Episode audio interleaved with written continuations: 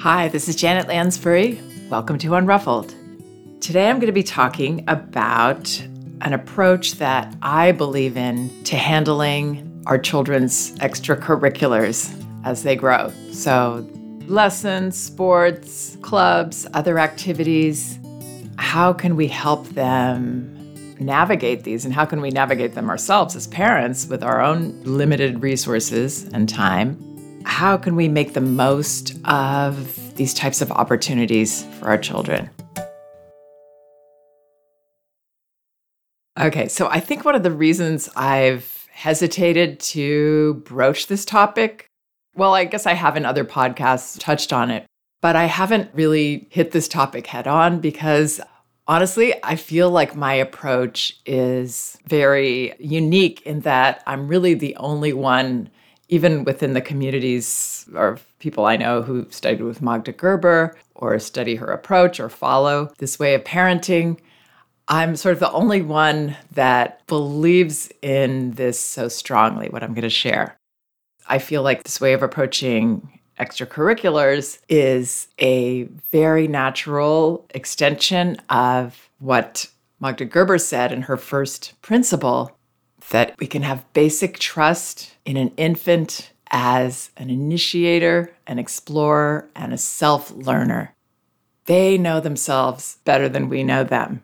And one of the joys of parenting, of course, is that we get to learn about them. And that's one of the big benefits of this approach I'm going to share. I'm going to call it the wait approach. Just as we waited for our baby to show us what they're going to be reaching for, what they want to do with that object, whether they even want that object or they're just reaching out for another reason checking out the distance between that ball and how far their arm can reach. That we're not making assumptions about children in their play, that we're allowing for that wait, that openness on our part, instead of saying, oh, let me give that to her. She must really want it. She's reaching out for it. We wait to see what they're actually wanting to learn about rather than me saying, oh, here's some cool toy that I think you should want to learn about right now maybe if I have new toys, I'm just putting them in my child's play area for them to discover and decide to choose. So they're not getting this subtle feeling from me that this is what I should want to do right now rather than what I really want to do. It's encouraging inner direction. And when we take that approach, it makes for so many wonderful surprises oh, I thought for sure my child was going to do that with the blocks. Instead, they lined them all up, or who knows? Maybe they were listening to the sound that the block made by hitting different things in their play area, hitting the wall, hitting the floor, hitting another toy. We're opening up to seeing our child a little more clearly. We can do that with their extracurriculars. So instead of even saying to our child, do you want to try this or do you want to try that? We actually wait until the idea comes from them. I mean, that's the really hard part, I guess. And this doesn't mean there's anything wrong with giving your child options, but it's important to understand how influential we are as parents. We are very powerful to our children, and the need to please us is strong, even when they're toddlers and they're rejecting us or they're teenagers and they're pushing us away because developmentally they have to do that to individuate from us, they still, underneath it all, they really want us to be happy with them. They really want us to be proud of them. So when we're offering suggestions like T ball or don't you want to play the piano or do you want to try this? Even just offering those can sometimes, with some children, it can indicate my parent wants me to do this. But if we wait for our child to actually share their wish with us or their idea with us of something that they want to do, and of course, if we can make that happen, we may not be able to with the resources that we have or the time that we have. But if we can, then it really pays off. Here's some of the ways. We never waste our money or our time signing children up for things that they end up not enjoying, that we end up having to maybe coax them to or drag them to, or maybe they get there and they don't participate. All of these things parents share with me can be avoided if we really leave it up to our child to be the one to tell us what they want to do because they know. And in my experience with three children and with the other parents I know that follow this approach, they always benefit. Even if they end up not staying with it for that long, they always benefit from it when it's their choice. It's like the way that we choose to take a course rather than feeling like, oh, we have to take this course to get our degree or to get the job that we want. When we actually want to take the course, we get so much more out of it. When we want to learn a new hobby or a sport, we get excited about that. We're we're engaged. And it's that engagement that causes us to learn so much more, be encouraged as a learner. So we actually enjoy the process of learning. Besides learning that specific subject, we're gaining confidence in our abilities, in our choices, and validation that learning, which is such an important aspect of life, learning is rich, learning is fun, learning is exciting.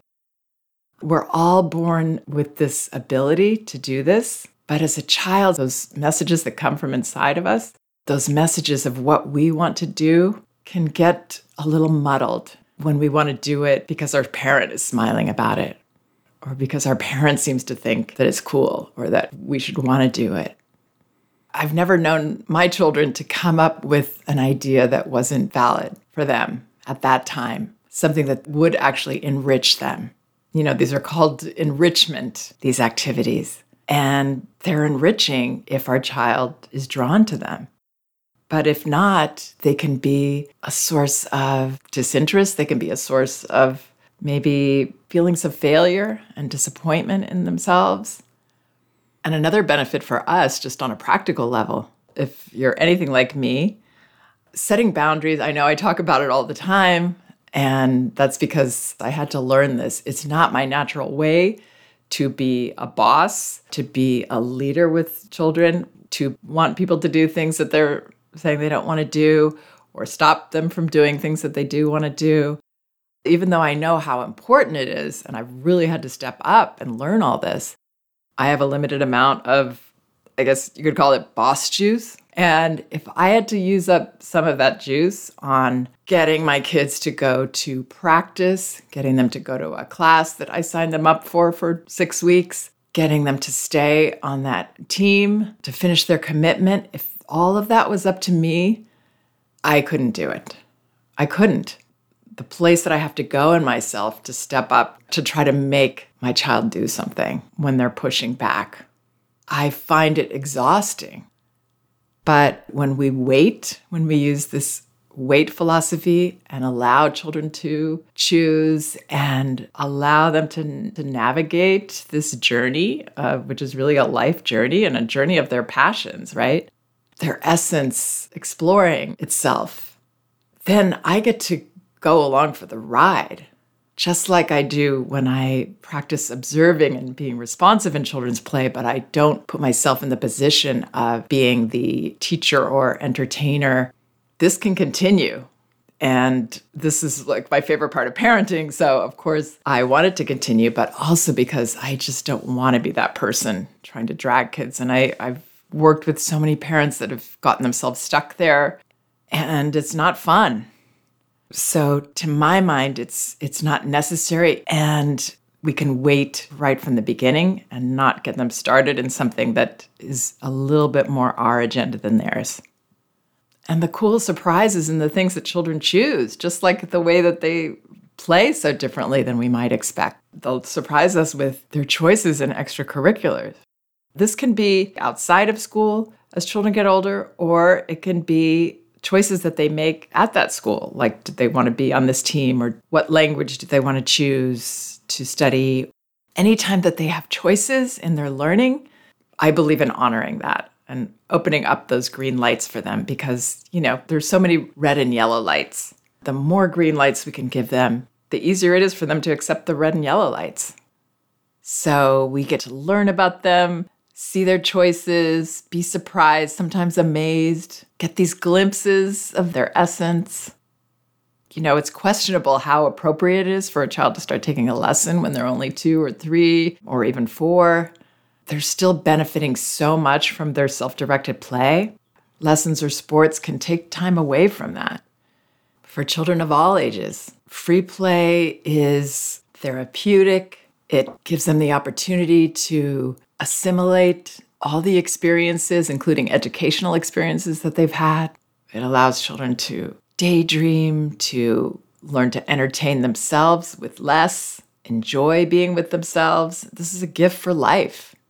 And so, in that sense, structured activity agendas, they take time away from these other types of play and learning that really matter most. And the onus is off of us to try to direct this journey which maybe for some different personalities than me, that's a disappointment or a problem. For me, it's a gift. The more I can go along for the ride and enjoy and not have to be the director, the better. I want to keep learning about and understanding my child. So, another benefit is that allowing children to choose and waiting for them to do that is the best way to gauge their readiness. Magda Gerber said, Readiness is when they do it. And in this case, readiness can also be when they express a desire to do it that comes from them. Oftentimes, children, we put them into classes, and parents will ask me about, oh, other children seem to be listening. My child isn't. My child wants to go do their own thing. They don't want to join in. But when a child brings something up that they want to do, and I'm going to talk about how that even happens because I can hear parents feeling like, well, my child's not going to bring this up. When they bring it up themselves, when it comes from them, that means that they are ready. It means that they're ready to take direction from others, which, you know, doesn't happen usually until at least at least 3 years old, often older, that maybe they're ready for that kind of teamwork feeling, that they're ready to participate in a team, ready to compete. A lot of these sports, there's competing. And if some people think competition is a bad thing, I don't agree with that. It's a positive thing when children are ready for it. When they choose it, it almost always means that they feel ready for it. But if they're doing these activities even a little bit for us, then they lose the game or they struggle with the skill. That hurts harder than if they've chosen this, this challenge themselves. It's still going to hurt and they learn to deal with that, but it, it can hurt much more when it feels like, oh, I'm letting my parents down. And another benefit this feeling of being trusted trust in our children that they know themselves, that we're giving them free rein to decide some of these things. It empowers them, it builds self confidence. But it is challenging. I know it's so challenging. We're getting peer or societal pressure. Your child should be doing this, and my child's doing that, and aren't they doing this? And I hear about it from parents, whether it's just other parents or maybe other people that want to sell their programs to you. So that's one of the challenges we face. To clarify this even more for yourself and combat some of the peer pressure around putting children into activities, David Elkind has a wonderful book, The Hurried Child, with a lot of information on this topic. Another challenge we might face is our own natural eagerness, and I have this, for my children to enjoy some of the experiences that I did I just want them to get to do that now. It's really, really hard to wait. And again, none of this is make or break. If you don't want to wait, this is just my suggestion that, as you can hear in my voice, I totally believe in. But you've got to go with what resonates with you, what feels right to you. And I'm not even trying to sell you on this. I'm just offering it because it's been so helpful to me on this path with my children. And I see it as so helpful to them. So, how could I not share something that feels so good to me? And I think when we're challenging ourselves to try to trust, we can have that sports equipment or those instruments or those craft materials or art materials at home for our children to experiment with at any time. and we can see what they're drawn to, or we can even try to show them something and see if they pick up on it. But children will, if they have those interests, they will explore them at home or at their friend's house. If they love to dance, then they're going to dance at home and they're going to make up dances and it will be creative for them. They don't lose interest by not taking a class that puts structure on these activities for them. They don't lose the interest by not doing that, but they can sometimes lose interest or lose confidence in themselves around that particular talent that they might have or interest that they might have when they go into something structured where they have to conform to whatever's going on in that group, in that class, or with that teacher that they're not ready for because they haven't chosen it. It can turn them off, unfortunately. And I think we can all relate to this when something that we just love doing as a hobby is fun. And then now I've got to do it and I've got to do it sort of this way that these people want me to do. And now it's not fun anymore. So children are very impressionable that way, much more than we are as adults. And what this wait approach does is helps them to stay in tune with that voice inside, that sense of themselves and their inner direction, their calling, or callings, if it's in them, it will naturally build. But putting that structure on children's natural desires and talents too early can have a negative effect. So, how do we do this? Children catch wind of ideas, hobbies, and sports and things through books, maybe other media, through their friends. And we could still maybe expose them if we're, you know, afraid that they don't know something exists that they might really enjoy. But interestingly, the thing I've noticed about readiness is that it really seems to coincide with children being naturally exposed. For example, they hear about that sport or instrument or type of art through a friend or a book or other media. That sort of happens and coincides with them being ready for it. So when they're at those ages where they don't hear about those things or they don't uh, relate them to themselves, maybe that there's a child in a book that does ballet, but you know I don't consider that as something I want to do yet because I'm actually not ready for that. I'm not ready to benefit from that. And that's really what this is. It's not about that we're damaging them by putting them in that ballet class at two years old because we really want to see them in the tutu and enjoy that as a parent it's not that we're harming them, but they're probably not going to benefit from it. And it might turn them off. So I think if we do want to approach those things that way, just even acknowledging this is for me can help us to stay clear on the difference between our child's inner directed desires and ours for them. So our child, let's say, brings up that they want to do something or they ask about it the next thing I would do is take my child to go see what that really looks like. So, their image of dance class, let's say, because we were talking about that, their image of what a dance class is like from a book or something might be very different from what it's really like. So, I would take them to go watch the actual class. Or if the people in charge let them try one class, they could do that. No strings attached still seeing this in a wide open way as parents, but just to be more sure that they know what they're getting into so that it is beneficial and a setup for success for them. Keeping that open mind and open heart of trust for our children, really hard, but one of the gifts that this experience of raising children can give us. Okay, here's one question that I did get on Instagram uh, this parent says, Would you consider discussing children's activities and balancing their desire to try a lot of different things and not overloading them? Also, societal pressure parents may feel to do everything. My oldest children are six and four, and we homeschool, and somehow our schedule seems overwhelming at times, but I can't seem to drop anything piano, soccer, t ball, etc. All the while, they're wanting to try martial arts.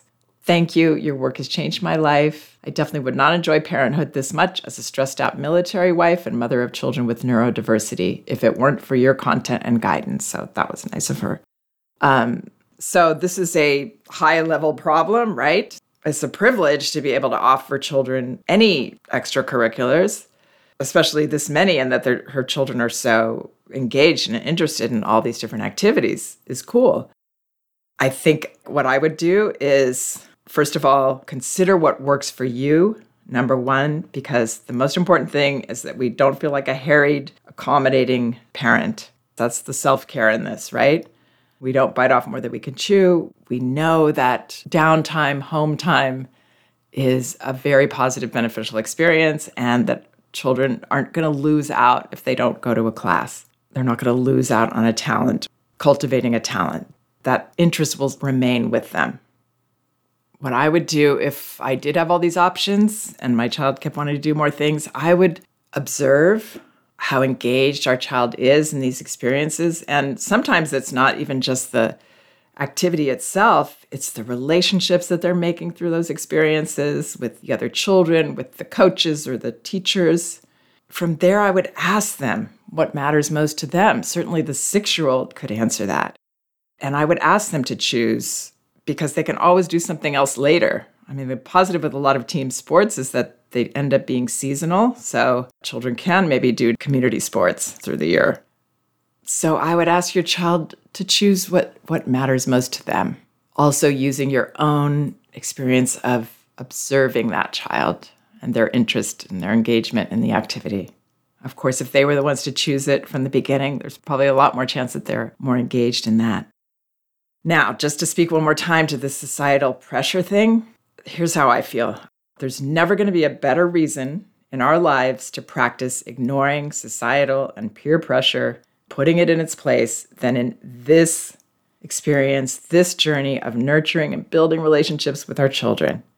And I would look at where is this pressure actually coming from? Why is it coming at me? Pressure can only work on us if we allow ourselves to be open to it. For me, you know, I was learning and resonating with Magda Gerber's approach. It was so out there at the time. It was so different that I learned to kind of jump off that societal pressure track very early on. I knew what I was doing was different, and I became very confident and proud of what I was doing. That's what I'm hoping for all parents. I want you to feel confidence in your choices. I want you to feel self reliant. My hope is that you will cultivate your very own unique parenting model and feel proud modeling it for others. When others doubt you or disagree or try to convince you that you should validate their choices for whatever reason hold on to yours. Be that person who believes in yourself so that you can believe in your children. Keep your focus on what matters most the relationships you're building, how much you're enjoying this time of life, seeing your children thrive overall in the ups and downs that they're going to experience, discovering themselves. We can do this. Please check out some of the other podcasts on my website janetlansbury.com. They're all indexed by subject and category, so you should be able to find whatever topic you might be interested in. And both of my books are available in paperback at Amazon No Bad Kids Toddler Discipline Without Shame, and Elevating Childcare A Guide to Respectful Parenting. You can get them in ebook at Amazon, Apple, Google Play, or barnesandnoble.com, and in audio at audible.com. As a matter of fact, you can get a free audio copy of either book at Audible by following the link in the liner notes of this podcast. Thanks so much for listening.